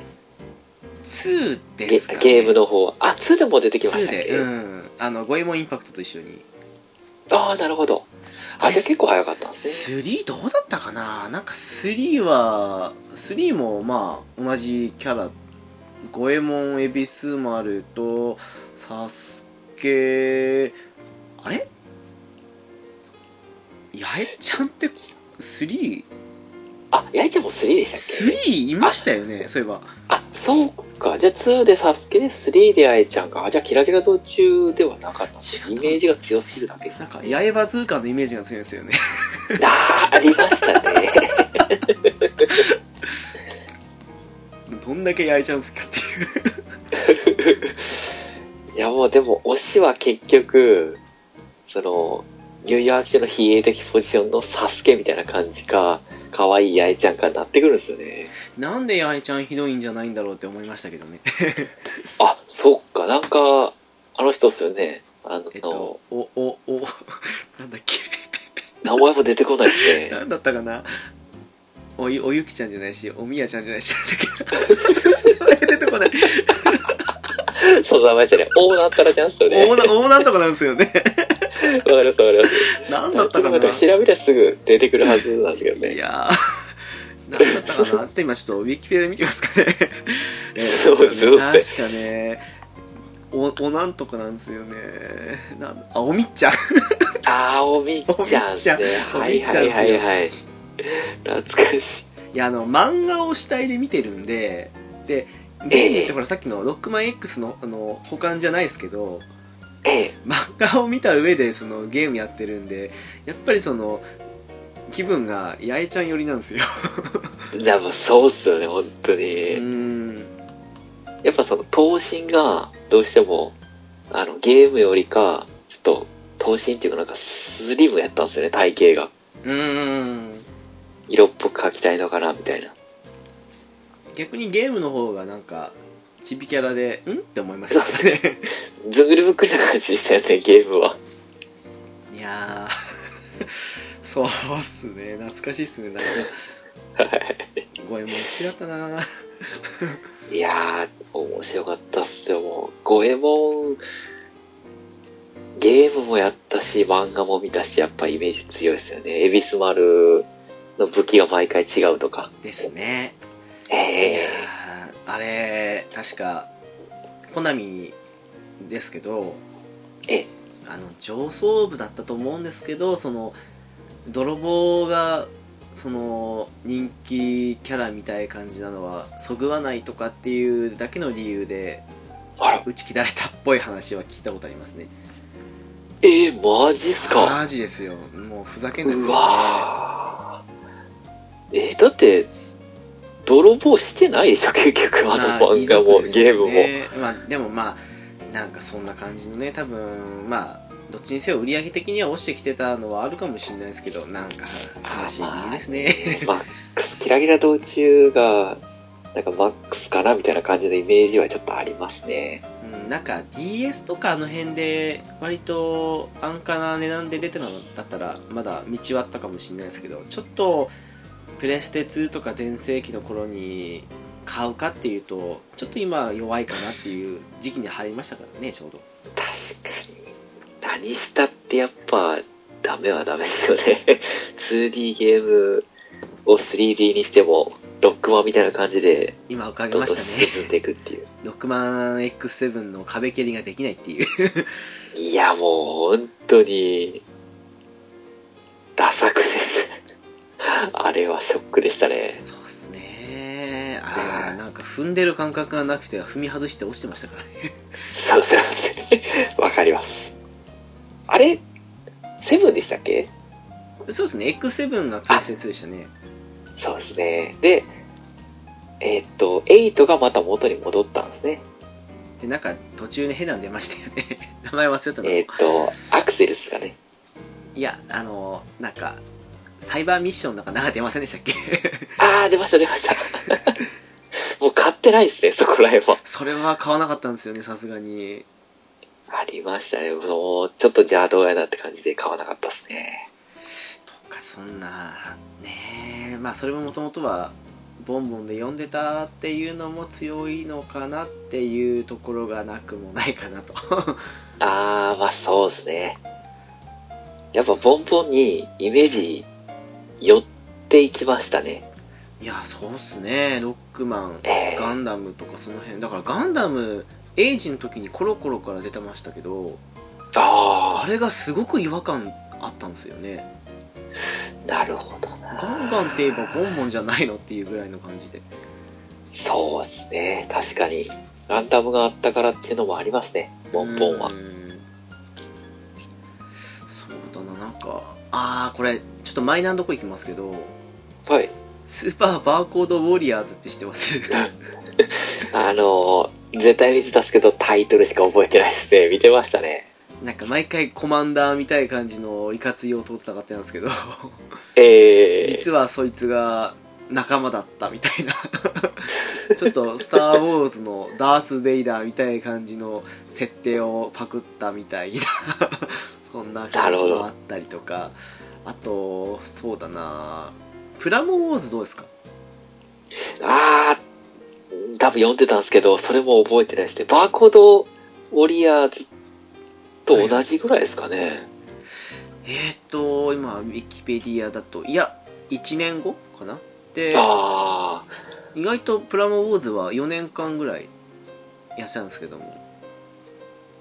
うん。ーん、見、見てたと思うんですけどなんね。か作るユートっていう主人公がいて多分、えーなん、なんかしらガンダム系を、記憶の片隅に追いやってるんですよね。そうっすかなんでやろななんか途中でできた超強そうなやつがあの必殺技とは必ず殺す技と書くのですとかっていう 感じでなんかちょっと反応しちゃうってことは多分、なんか、無意識化には落とし込まれてるんですよね。なんか覚えてますね。いや意外と面白かったですよなんか「ゆるさん」とか言いながらなんか殴ったりとか なんかね結構絶対読んでるはずですよ、もう。あの長谷川指導員って 出てくるとかしたりするんですけどまあ面白かったっすねああ、もう一回見てえな、ボンボン。絶対なんか忘れてますね。いやーね意外とねその全部見てなかった気もするんですけども大体見てた感じはしながらもってとこですよねそうっすね。なんかしら、なんかいろいろスーパーマリオカートの漫画とかもあありましたねあったみたいな感じではいはいはい書いてあるんですけど、あんま覚えてないんですよね。もう全部コロコロのマリオくんに侵食されてる感じですね。でもねこの改めて見てるとですねあの、え読んでたなっていうふうに思う中であのまたガンダムですすいませんあのガンダムウィングの G ユニットってあったんですよ、ほうほうほう。これがちょうど97年から98年3月号まででこれは最初から最後まで読んだ記憶あるんですけどはい。その近辺の漫画読んでたのあるかって言ったらあんまり覚えなかったりとかでうんそれ以降の漫画に関しては全く見覚えがないっていうのがあるんで多分個人的には98年の初めだからちょうど我々が小学校卒業するかなぐらいまでしか読んでなかったんだなっていうふうに思うんですよねああ、でもそうですね。僕も小学、そうですね。小学校卒業前にはもう読んでなかったかなあーなんなんなんですかねやっぱり少しずつ離れていくんですかねジャンプにシフトしていったんですよね、どんどん。ああそっか。ちょうどルロケン、ええ。あ違うそれルロケンは台場とか。そうっすね大体。うん。えと、その当時、ジャンプで読んでたのが、何やったかな、まあ、スラムダンクとかもあったから、人空とか読んでた覚えありますけどね。あ人空いつでしたっけあれ。96年ぐらいでしたっけ？そんなもんすかね、小学校高学年で、はいはいはい気持ち悪いやな、この漫画。でも面白いなと思いながら、ジョジョとセットで読んでましたね。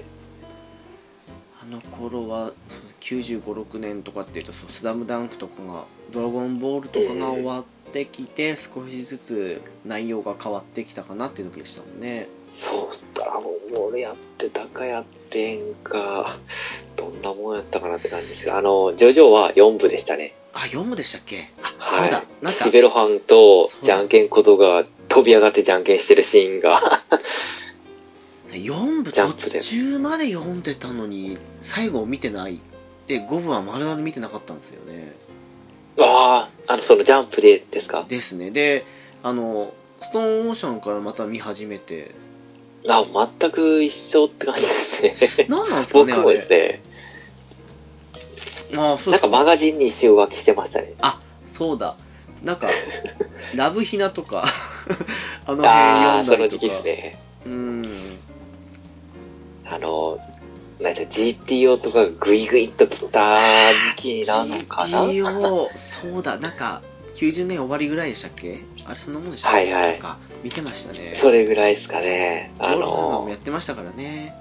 その時期ですね、多分。うーん。カメレオンとかを読み出した時期でしたかね。だあ そう考えるとそうっすね。なんかボンボンよりそろそろそっちにシフトな時代ですよね。我々的には。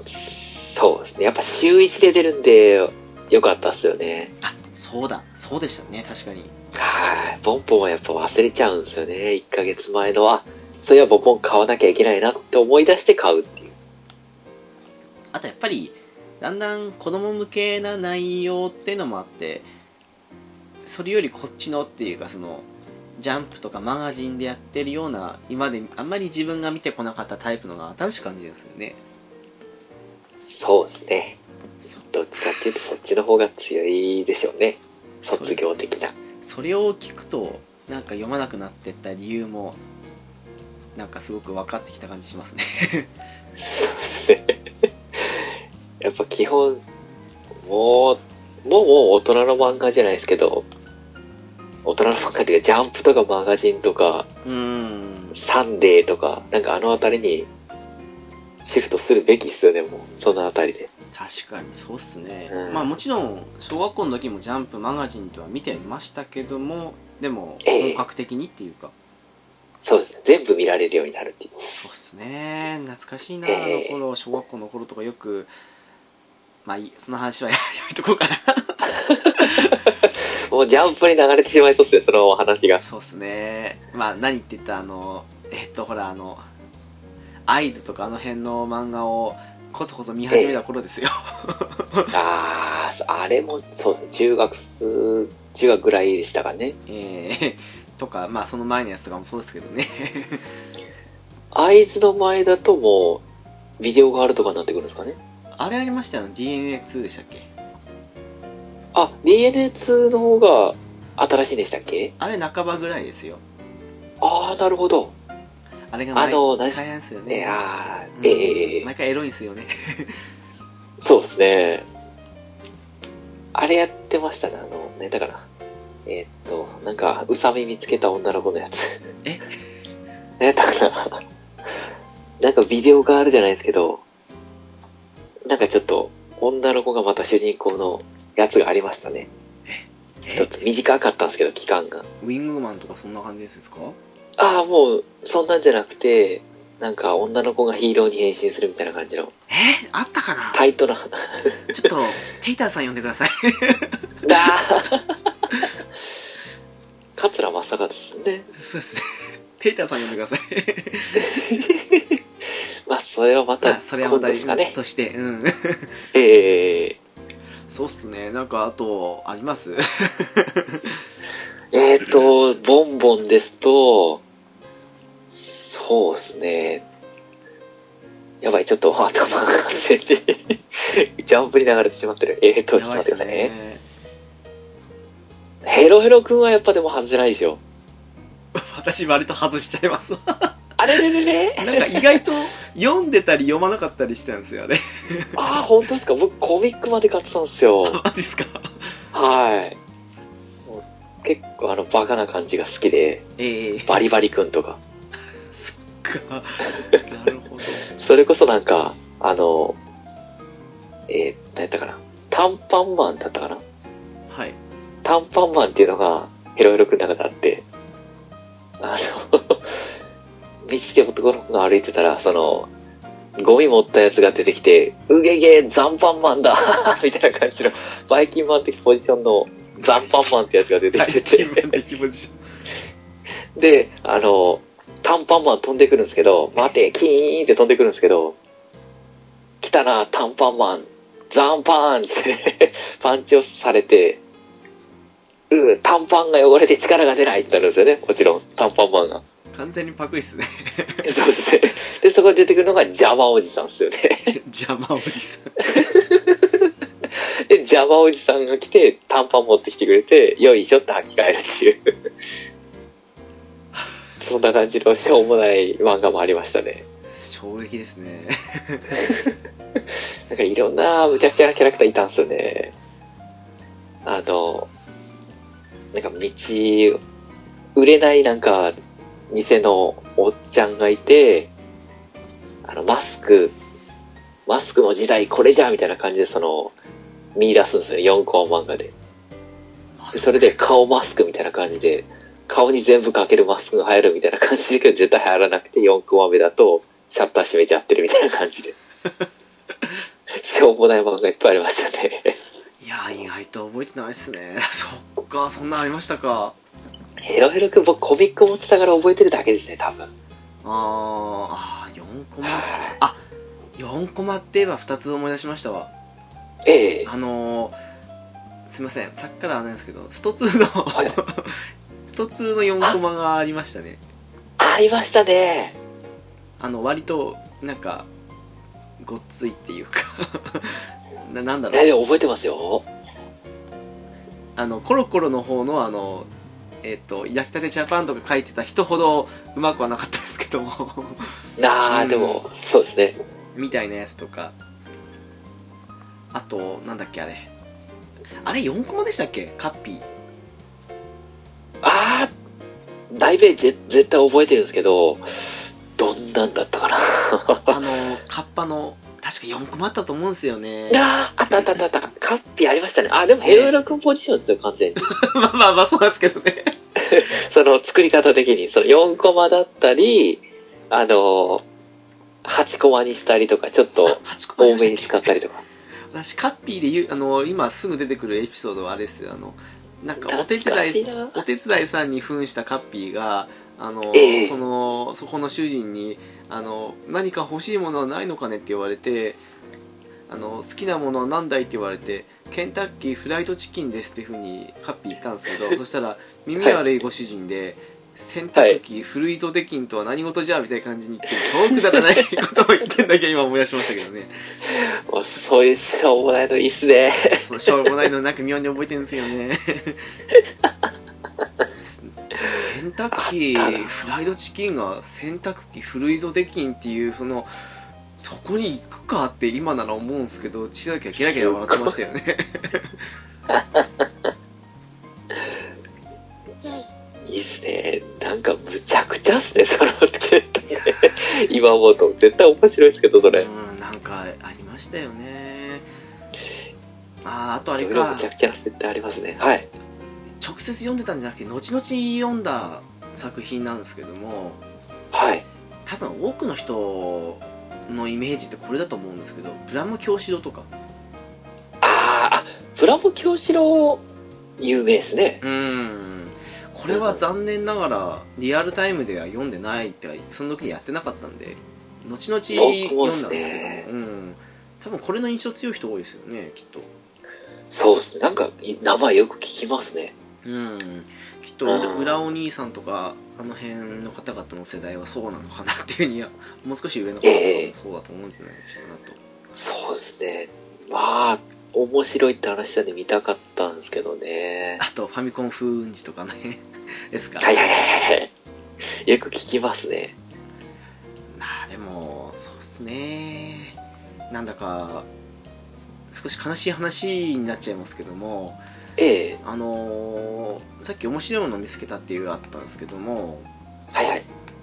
これだ個人的にはボンボンとマガマガジンじゃないや、えっとコロコロってなはい。んか、なんだろうジャンプとマガジンみたいな感じのそういう二大巨頭みたいな感じのイメージがあったんですけどはい。あの発行部数がすごい差ついてるんですねあー、なるほど。あのちょっとコロコロの方が新しいのしか出てないんでなんなんですけどもはい。とですねまずボンボンですけどもちょうど2004年、2005年2006年の頃ってはい。大体18万部とか13万部で2006年に関してはもう10万来ちゃって9万8000部しかなかったのに対してあはい。のコロコロの方はどうかっていうとえ？100えーと120万部かな？え？おおそう2005年も108万部とかでさっきすごい。ボンボンが9万8000部だった2006年に至っては96万部とかもとてつもない差ついてたりしてああ、そうなんですね。いや知らない間にこんなてか実は知らなかっただけで割と差があったのかなとか うーんはっていうのが今発行部数で見つけましたねあ。うーん、まあ、タイアップ多かったから仕方ないんですかね。ちなみに多分これ黄金期的な部分だと思うんですけどもええ。多かった時期でいうとボンボンは90年から92年までの3年間が60万部を超えてて、63とか62とかそういう60万部ぐらいいってるみたいですね。うん。何がやってた時期なんですかね。さっきのだと「オーマイ昆布」とかあの辺じゃないですか？ああ、その時期ですか。う。んああまあゲームウルファイルとかはありますけど。ああ、でも僕らが読んでた時期が一番黄金期やったって感じなんですね。そうなんですね。うん。うん。ああ仮面ライダー SD なんかありましたねそういえば。いやあった、ありましたね。ー懐かしいなあの時期、あの時期あれですよね。あの、ちっちゃくするの流行ってましたもんね。ザ・グレート SD 流行ってましたよね。ええ。いやーでもそうですねやっぱり90年代さっき出したやつ全部大体94年ぐらいで終わってんのが多いですもんね。ああ、まあそうですね。うんやっぱ一番楽しい時期に読んでたのかなってとこはありますけど。なんか流行りに乗っかってる時期は良かったけど、うん。外れてきたら一気にもう捨てられた感じですね。なかなか続かなかったんでしょうねきっと。ええ。いやそうっすよね。なんか五右衛門とかロックマンにしてもちょうど90年代半ば以降って落ちてきましたしねそうですね。うんガンダムも X の後はターン A までなかったりとかそうですねう。んガンダム一回、穴みたいな時期ありますもんね。シードぐらいまで。まあなかなか うん厳しいとこなんでしょうねそうですね。まあ、ボンボンの漫画はコミックで、ああ、コミックも売ってないんですね、もう。ほとんどが。ブックオフとか言っても案外ないっすねないですね、もう。整理整頓じゃないですけど、うん大量に売られたりとかしても、ボンボンとかはないですよね。あとあのさっきの問題じゃないですけども単行本が最後まで載ってないっていうそうですね。あれびっくりしましたあのリアルタイムで見てたせいもあって知らなかったんですけど最後までなあのないんですね。単行本で。お話自体が。びっあ、くりしましたよ、一つもですか？いやほとんどの漫画。かわかんないですけど結構多いみたいですよね。で、ウィキに書いてありましたよね。あの、最後まで出ない漫画が多いと。ゲームウルフハヤトもそうなんですもんね あのロックマン X でさえ、途中で終わっちゃいましたからね。あそうなんですか？えへえ何なんですかね？なんか無理にでも出したらいいと思うんですけどねえいや、もう本当にあのーもうそうっすよね。復刻版では出てるみたいなんですけど、コミックでは、復刻版あるんですか？え一応復刻版超高いですけどね。値段むちゃくちゃ高いですけど。ええはい。あの、ロックマン X4 で、一応ロックマン X 終わった、あの、終わったんですけど、うんあの、えっ、と、誰だったかな。スラッシュビストレオのところで終わりですね。中途半端 その X がもう、どんどんどんどん飲まれていって、完全にダークサイドに陥ったみたいな感じのとこで、何があったんだ X ってゼロが目だけで映ってるところで終わりですね。中途半端っすね気になるって感じそう、完全に。しかももうその頃なんて読んでないから本誌の方で最後までやったかどうかはわかんないですねあ、一応読んでた人いて、はい聞いたんですけど、無理やり終わらせたみたいな感じだったみたいですね。マジっすかはい。なんかその、何匹、何匹っていうか、ボスちょろちょろって倒して、でも一気に最後の方まで持ってって、ブワーっと追い込むような感じの内容で、シグマ倒す前に終わったみたいな感じらしいですよ。あれっすか？四天王の最初倒したと思ったっけ？残りの3匹全員人差しで刺したみたいな感じの そんな感無理やりで展開ですかね？あー、でもなんか、あ、っていうか、それよりなんかダイジェストみたいな感じで、ゼノギアスですね。あの、何でしょう。ロックマン X じゃない方の、ロックマンの方の、もう一回全員、8体ボスが出てくる的な感じのやつじゃないですかね。毎回このボスにはなんなんたらみたいな感じで、特殊武器だけが名前書いてあるみたい毎回ありますよねあれねな。はい。もうしつけえわっていう。いやいやいやいやいやなんか悲しいっすね昔にしたのが今なんかもうないっていうのもねあれ復活したんでしたっけ確かボンボン復活した時もあるっすけど、今は出てないですあね。また出てないすねええそうっすか まあ、難しいっすよね。どっちかっていうと、ね全部散ってますもんね。ガンダムは、あの、アニメ史的な感じのところに、あーったとか、なんかいろいろ、まあ、グルメ漫画とかも普通に他の漫画で載ってますよね。ですねもロックマンやゴエモンは消えましたしね悲しいけどもそうですね。あの、ツイッターででも岩本博先生は僕フォローしてます。あはは見てますはい ええ毎日おはようおはよう言ってます。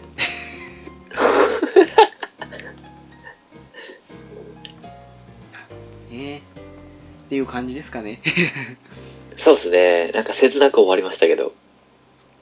いやーでもなんですよねやっぱりそうは言っても我々にとっては思い出深いそんなコミックだったんですけどねボンボンそう、そうですね。やっぱ月一楽しみにしてましたね。ねえ意外とそんなもんだったんだなっていう数年ぐらいだったんだなって思いましたけどもそう、そうっすね。なんか、もっと読んでたイメージあるんですけど、やっぱ、小学校時代が一番輝いてましたね、ボンボンは。うん小学校の数年間って本当に長く感じるんだなっていうふうに思いましたそうっすね。いや、もう本当に。いやー恐ろしいっすね でも今ちょっと改めて見たい感じしますわ なんかそうっすうね。んなんかそうですねオーマイコンボは最初から最後まで見たいなと思いますけど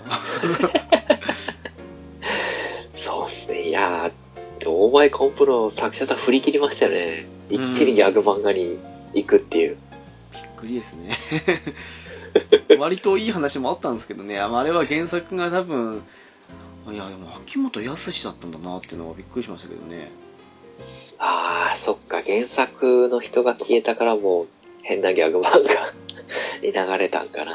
面白かったっすけどね、オーマイコンプ自体は。面白かったですねええいまあ よく思いてどうなんですかね？今見たらしょぼく見えるとこもあるんですかね？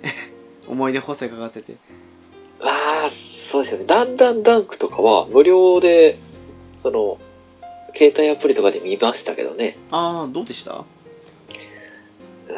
やっぱ他の漫画と比べると、ちょっと浅いかなって感じですよね、やっぱ。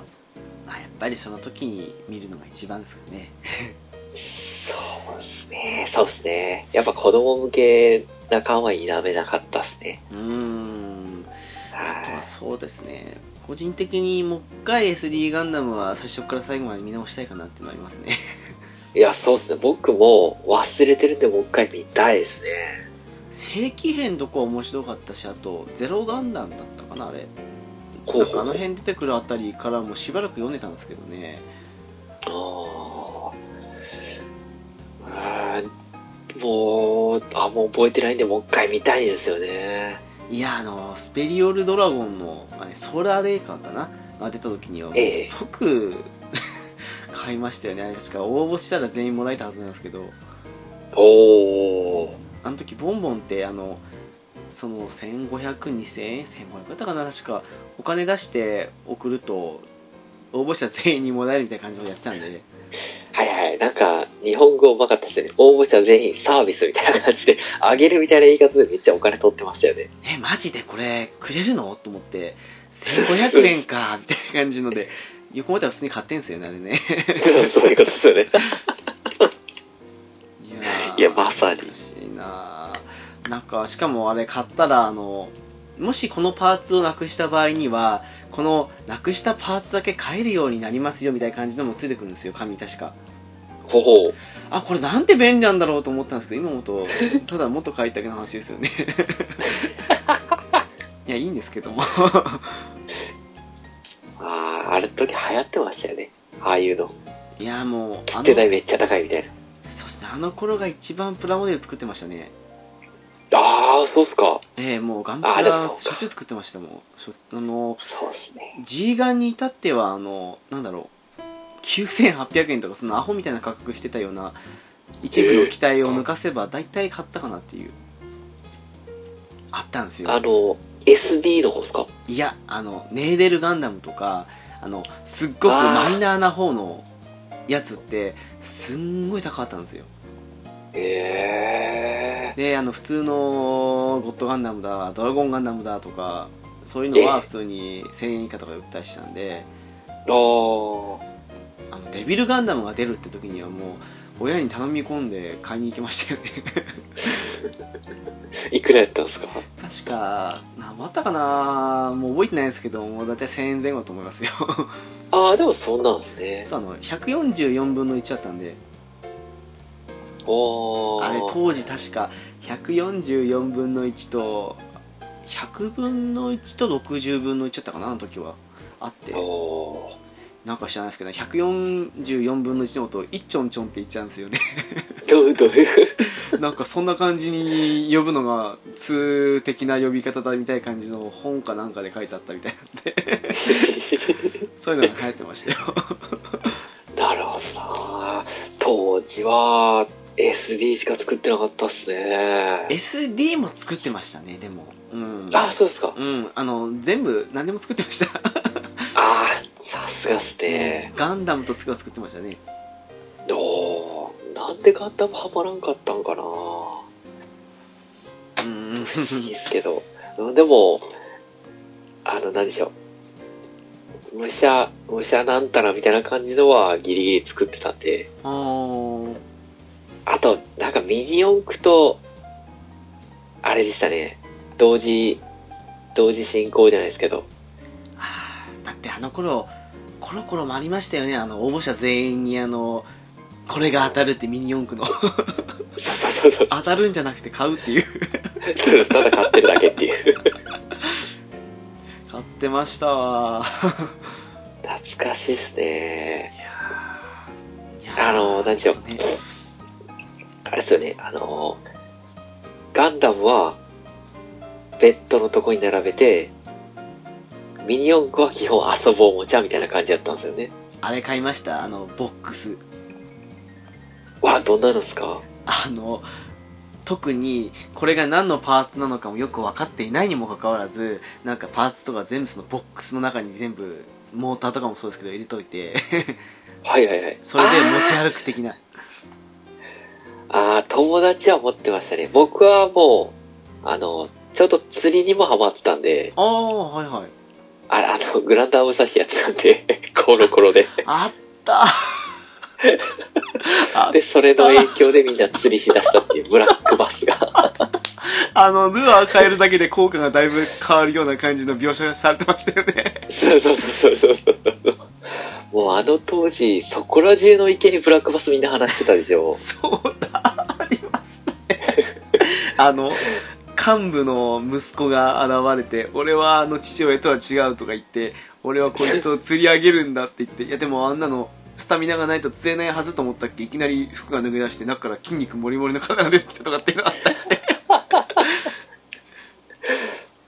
釣りのバトル漫画でしたね。あれは見てましたわ ルアーってすげえなって思いましたもんすごい、ちょっと当時画期的だったっすよね。ねルアーで釣りって。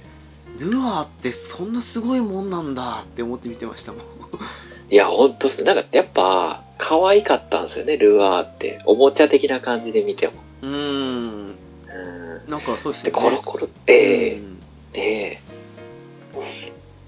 あの、コロコロはずるいのが、やっぱ、どんどんタイアップで出てって、実際にその遊べるものがいっぱいあったのがやっぱずるかったっすね。ボンボンそれなかったっすね、よく考えたら。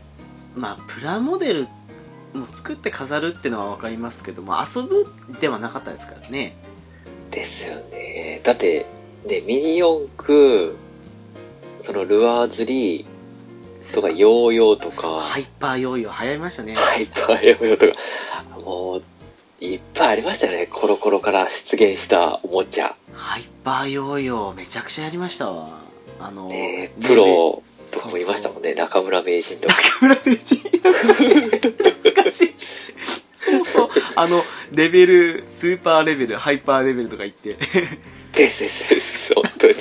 あの、両手でループダループをやるみたいな。ダブルループみたいな。ダブルループありましたねはい。しかもあれ漫シュートダ画ブーンとか。ありましたからね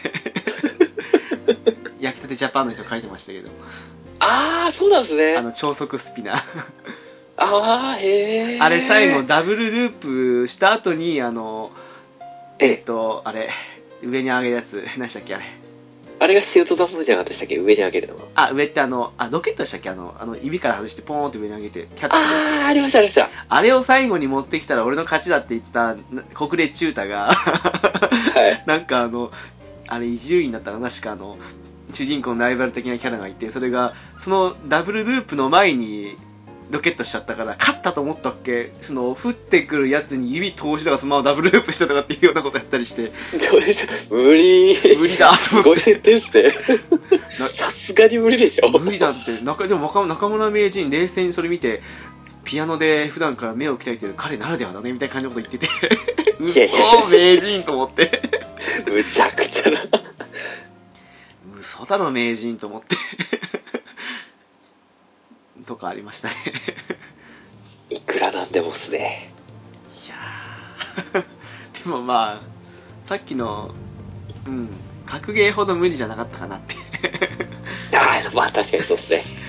あれの方が無理だと思って格ゲーは不可能っすからね。ええ隼人君それ無理だよと思いましたかそうっすね。違うゲームになってますね。らね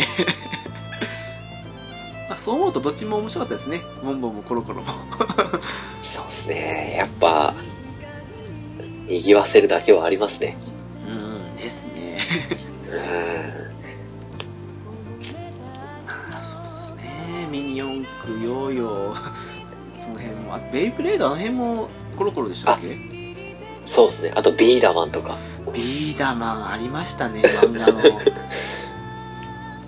たあのなんか壁にやたら弾打ち込んでそんな何の意味があるんだって言って思ったけどそれいきなり爆発しだしみたいな感じのやつだったりとかして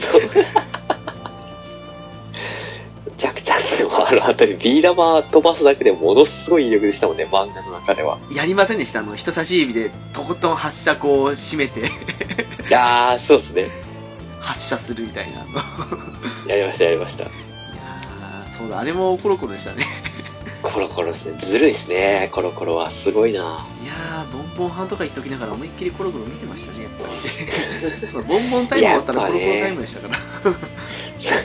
もう、ボンボン派だけども、おもちゃはやっぱコロコロなんですよね。そう、ボンボンの方が漫画的には見てたかなっていうか、まあ好きなの多かったかなとかって思うんですけど、まあコロコロも見てたよっていう。そうですね。やっぱ、仕方ないですよね。おもちゃ、みんな持ってますから。見たくなるんですよね、コロコロ。う。うんん。確かに、その辺の関連で言えばコロコロは強かったですね。そうですね。ピー玉懐かしいな あんな普通に子供の力でやったら壁割れないですからね。いやー、ね本当ですよね。普通に、あの、ぽよんって感じで、放物、放物線を描いて下落ちるだけですからね、ビー玉。当そうですよ。でもなんかあの、妙にあの、ビーダーマンにしてもそうだし、あと、さっきの超速スピナーもそうなんですけど、え現実じゃありえないようなラボがあるじゃないですか。あれが子供心をくすぐって、そうっすね。ラボっていう。開発してるっていう。そうそうそうそう。あんな真面目に大人取り組んでねえよっていう。何々君、ここはちょっともう少しこうした方がいいんじゃないかっていう、その映し出してるのがコンピューターっていう。えーと思いましたけども。あんな真面目にやらないですよね。なんかすごくデータ取ってますよね。詳細が映ってるみたいな感じで。そうっすね。あ、あのーでも、なんちゅうのゲームウルフハヤトぐらいむちゃくちゃしてるのは、あの、レッツエンドゴースがね。あー、まああの人、どっち断片の時も無茶してましたからね。ボール燃えちゃったら破裂するよって感じしますね。だって、父ちゃんの墓すっごいでっかい上に、あれを毎回ボールで倒してんのに、住職さん笑って済ませるってすごいな今なら思い。そうですね。墓に向かってボールぶつけるってバッチ当たりって感じ。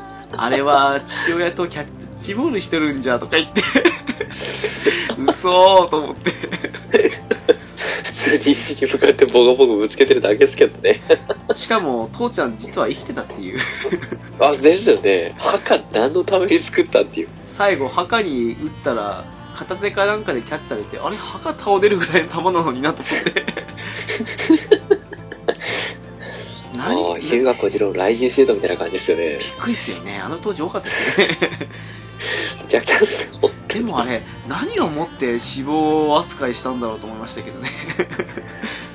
ねえ、何を隠したかったんですかいね。やー生きてるじゃんと思って。